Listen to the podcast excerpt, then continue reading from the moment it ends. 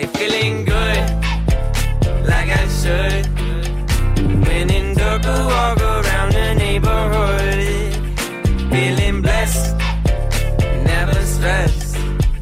Got that sunshine on my Sunday bed. Welcome back to People First Podcast. I'm John Parker, and we are just chilling in the studio on a Friday today. I've got my daughter in the studio, Jordan. Jordan, how you doing today? I'm good. How are you, Dad? I'm doing good. Jordan's looking great. She looks a lot like her mama. She can't help but look great. I've got Lexi, our pet, our Labrador, in here in the studio as well. And today we're going to be talking about, we're still in the subject of serving others, but I have decided to add a fourth session to this particular topic. And you know why I did that, Jordan? Do you have any idea? Why? Because I can. I'm the boss. I'm. Uh, this is my podcast. I can do anything I want to. So I'm adding a fourth session to this podcast today, and we're going to talk about servant leadership. Servant leadership, and this is a big buzzword out there. Servant leadership. For the last few years, a lot of people are talking about it. But let's talk about what it means to be a servant leader, what it takes to be a servant leader. But first, let's figure out what does that mean. What's it mean to be a servant leader? I found this article on the internet from Root Incorporated. It says why servant leadership really works. Great article. Look it up. And it gives you a, a, pretty good definition of what servant leadership is. Let me read some of this to you. Servant leadership is rather straightforward. A servant leader feels responsible for helping people learn and grow, feel purposeful, motivated, energized, and contribute at their highest level. It's not about you, it's about your people. Let's back that up, right? Beep, beep. Let's back that up just a little bit right here. Helping people learn and grow. Leadership, servant leadership is about making them feel purposeful. It's about helping people instead of just directing people. It's more than just telling them what to do. It's teaching them to be more than they thought they could be it's helping them develop. And I'm going to tell you something servant leadership is just not about the workplace. Servant leadership is about personal and professional development. If you're a true leader, you don't punch in eight to five. You're not on a ticket. You're a leader all the time. You're a leader all the time 24 7 365 you are leading in some capacity you have a desire inside to help people grow and learn that's what leaders do they motivate, they energize, and they help people. I love this. Contribute at their highest level. And sometimes those levels are levels that those people, whether it be your family, whether it be your kids, whether it be your neighbors, whatever, your your employees, your co, they're levels that they didn't think they could perform at. And that's the greatest reward for a leader is when you see somebody achieve something that they didn't think they'd achieve, and you know, you know you had a hand in that you know you were there. But I'm going to tell you something. We're not looking for applause, okay? Servant leaders don't look for applause. Servant leaders are not afraid to put their people on the stage when the applause begins. They step back, they applaud too, because they recognize their teams, they recognize their people.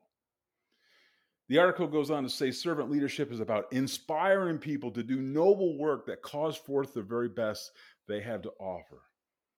Your encouragement is likely to involve asking employees how to you can help them do their job better rather than telling them how to do. How can I help you do your job better? Servant leadership. You put the needs of your people above your own.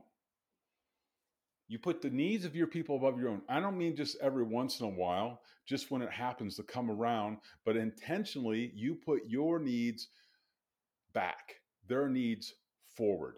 Their needs are always in front of yours. You're a servant leader. I just think that was a great definition. Of course, I added a little bit in there, but it was a great definition of what a servant leader is. And I'm going to tell you, Jordan, early in my career, I wasn't a servant leader. I had an idea of what a leader looked like, but I can tell you I was more of a boss. I was doing more directing, I was doing more telling. I was doing more, you need to do this, you need to do that. Let's get this done. How soon can you get that done? What's it going to take to get this done on time? Are we going to meet our deadlines? Are we going to hit our goals? Those are the kind of things that were constantly coming out of my mouth. Now, don't get me wrong, those things do have to come out of a leader's mouth. They do have to be said, they do have to be spoken, right? But it's how you say it. It's how you say it, it's how you convey it. It's letting them know why it's important to do those things, right? If that's the only thing that you're speaking, you may have an issue with being a servant leader. You may have an issue being a leader, period. You may be a boss. I'm going to tell you, nobody likes to work for the boss, right? Nobody gets excited about coming to work for the boss. So let's look at a couple things here. Uh, this article goes on to talk about um, some reasons why servant leadership is best. Okay. And I'm just going to take a couple of these. I really like them. Um, one is when people feel valued, they value what they do. When people know you care about them, they will trust you because they know you have their best interest at heart. Your investment in them is returned when they become invested in the quality work they do. When people know you care about them, they give you your best. And they do it more for money. They do, they don't do it just for money, I should say. They don't do it just for money. They do it because they don't want to let you down. That's leadership when they give your best so they can say, Hey, look what I've done. I tried so hard because I didn't want to let you down. That's a great relationship that you have. People want to feel valued. I'm going to tell you something that cost us nothing to make people feel valued. It's a simple thank you. It's a simple how can I help you? It's a simple that was a great job. These just little things that make people feel valued in their life, in their work, wherever it may be. You can take that particular one and you can put it and input it into all parts of your life whether it be community, family, faith, or your workplace, right? People just want to feel valued. Servant leaders always hire up. Now, this is definitely, Jordan, something that I didn't do. I felt because I wasn't confident in who I was as a leader that if I hired somebody that maybe was smarter than me, by the way, there's a lot of people smarter than me. If I hired people that were smarter than me, more qualified than me, maybe a better salesperson I was uh, when I was a sales manager or a VP of sales, I was worried about them taking my job. And that's not how you build teams. How you build teams is you recruit the best people out there. I'm going to tell you something for all those people that are running departments, running organizations, or own their own company, you want to win the war, you want to be successful, it's by bringing the best people on board. That's how you win. You win the recruiting war, and then you win the war. So I was worried about these particular people taking my spot or outshining me because I didn't understand what leadership really meant. Typical leaders can fall into this trap by hiring people below their level because they may feel their leadership could be threatened by someone better. That's exactly what I was talking about. The servant leader seeks to maximize talent to find better answers to optimize the performance of the team we need to be hiring as leaders, we need to be hiring people that have strengths that we don't have. Our weaknesses we need to find in our teams to help us be a stronger team. You know, the New York Yankees used to get a lot of criticism because they would spend so much money recruiting people to their team. And they did. But you know what they did? They recruited the best players to the team. And guess what they did? They won championships after championships after well they bought their championship. No they got the right players on the team and then they dominate don't get me wrong i'm not a yankee fan i'm a cubs fan i get it i understand the problem with that but i know what the yankees were doing. They understood the war of personnel and they went after the best personnel. I love this servant leaders explain why instead of just pointing and saying this is what you need to do Servant leaders are teachers, not micromanagers. They teach by carefully and, and explaining the why behind the changes, strategies, and projects and priorities. You got to understand if you want to influence people to move in the direction you want them to move, it's real simple. Explain why. Why do we need to do this? How does this affect you? How does this affect the organization? How does this affect the customer? That is the why behind what we're doing. I remember many years ago, Jordan, when I was a an airman in the Air Force, and there was this gentleman that I worked for. His name was Chief Hank Buxton, and Chief Buxton was like the Denzel Washington of chiefs. He was the coolest chief. He would slide in. He had this little smile. I mean, he was he was Denzel before Denzel was even out there. He was so cool. Anyway, he I remember him telling me one time, Hey, Airman Parker, you need to go blah, blah, blah, or do this. And I said, and I asked him, Hey, Chief, well, why are we doing that? And he looked at me and he squinted and you could see the, the wheels turning in his head and he was thinking why is this airman asking me why? You could see it in his face. I'm gonna be honest with you i got a little nervous. No one really ever challenged the chief right? I said i just want to know why. He goes airmen don't ask me why. I said chief good airmen ask you why. And then he smiled he said let me explain to you why we're doing this he said that was a good answer Airman parker don't be afraid, people, servant leaders, as we're helping people around us in our families, we're also helping people above us. Don't be afraid to coach up. Don't be afraid to take an owner, a supervisor, someone you work for, and help them be better. That's what servant leaders do. We're not just talking to people at our level and below, we're talking to all people everywhere at every chance we get to help them become better. That's what servant leaders do. And the last one, one of the last points they have on here is simply this is the question of servant leader is how can I help? We want to, and not people, we want to focus on our people. We want to make sure that we focus on the people of our teams. And the more that we pour into our people, the more our people can pour into the projects, into the mission, into the customers, whatever we need. We need to invest in people, and then we will become more successful as an organization, as a leader, as a team. We invest in people. I say this all the time for people that listen to me all the time. I will tell you your greatest resource is not your product. It's not what you sell. It's not what you create. It's not what you produce. It's the people who are doing those things for you. Your greatest resources will always be the people that you have on your team. And the very best people are the people that are working for you right now. So don't be out there always looking for the next best person. Invest in time in the people that you have with you today. Invest in them and watch that investment grow. You pour into them and they will pour back into you.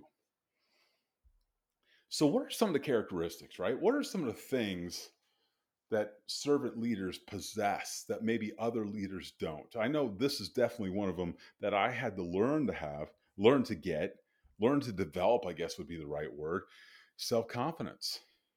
Now, Jordan, I'm sure she's still like, whatever, dad, because I think you're a little too confident in most, you, and you might be right, right? You might be right. But there was a time, I'm going to tell you right now, as a leader, I wasn't real confident about who I was and my leadership skills.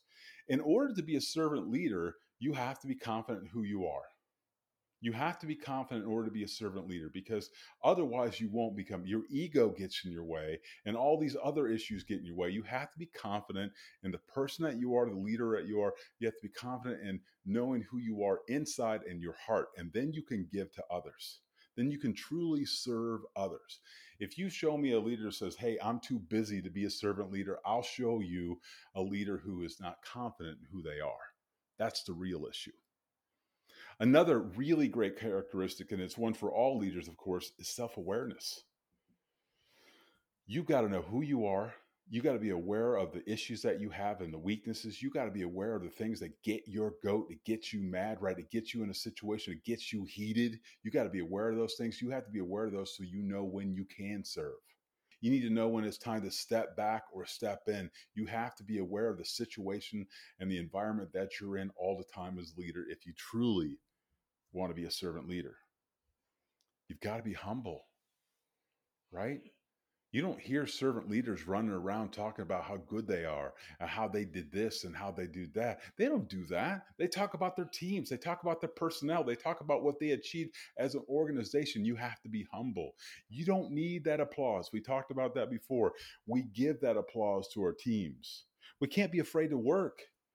Servant leaders aren't afraid to roll up their sleeves and get down and dirty and get in the grit and get some stuff done. They have to show people that they're willing to come alongside of them to do the work they're doing when it's time to get it done. When there's a deadline that we can't meet, let's get in there and get it done. Let's just not bark out orders and hopefully it gets done. Let's show them we're willing to do the work.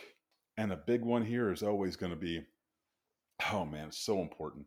Servant leaders need to learn and have the have the ability to truly listen. They got to listen. You want to build a relationship with your team? You want to be a servant leader? Just listen to what your team has to say. Listen to your team, listen to the individuals, listen to the coworkers, lend that ear.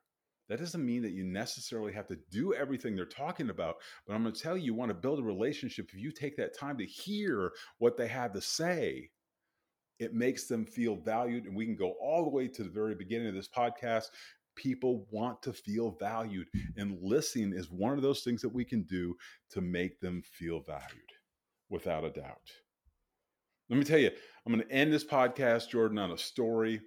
It's happened a long time ago. There was a young man who was struggling with uh, his finances. He was a salesperson. He was struggling, uh, making his rent payment, making his car payment, and he just got himself into a hole and um, he was going to claim bankruptcy. Matter of fact, he was advised from his manager to go ahead and file bankruptcy, man. It's just the best way to go. Well, there was a gentleman who was working as a VP of sales at the time, and he heard about this situation. So he called this young man in. He sat him down in his office. He said, "Hey, what's going on? Tell me your story. What, what's going on? How can I help you?" And they kind of talked for a while. And the VP said, "I tell you what, I want you to do. Two o'clock tomorrow. I want you to bring every bill you have, everything that you owe."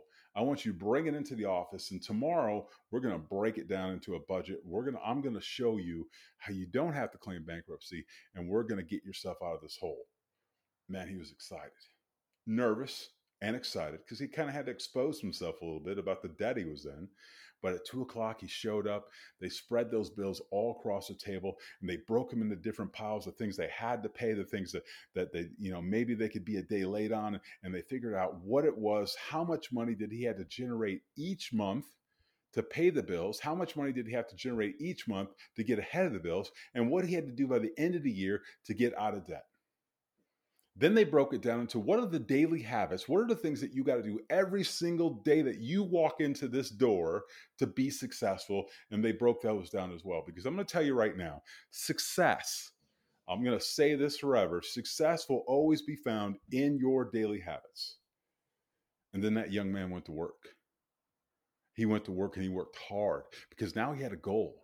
He had a vision. He had somebody else also holding him accountable, but not only holding him accountable, someone else that believed in him. He had a servant leader behind him, someone who wanted to help, someone who wanted to grow him, someone who wanted to stretch him, someone who was there to encourage and motivate, inspire them when he got down a little low. He had someone there who believed that he could get out of this mess.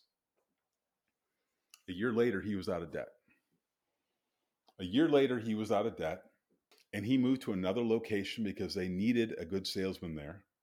And that year, he became the number one salesperson in the entire company because of the habits he had developed getting himself out of debt carried him to success the next year too. He owned a company on the east coast. He just published a book. He's doing great and i know that they're still in contact. Servant leadership taking that time. Now, was that work time? You would think, well, did they do that at work? Yeah, they did it at work. You know why? Because it contributed to the success of that of that particular person, who that person contributed to the success of that organization. And that VP cared about that salesperson. He cared about helping them be better.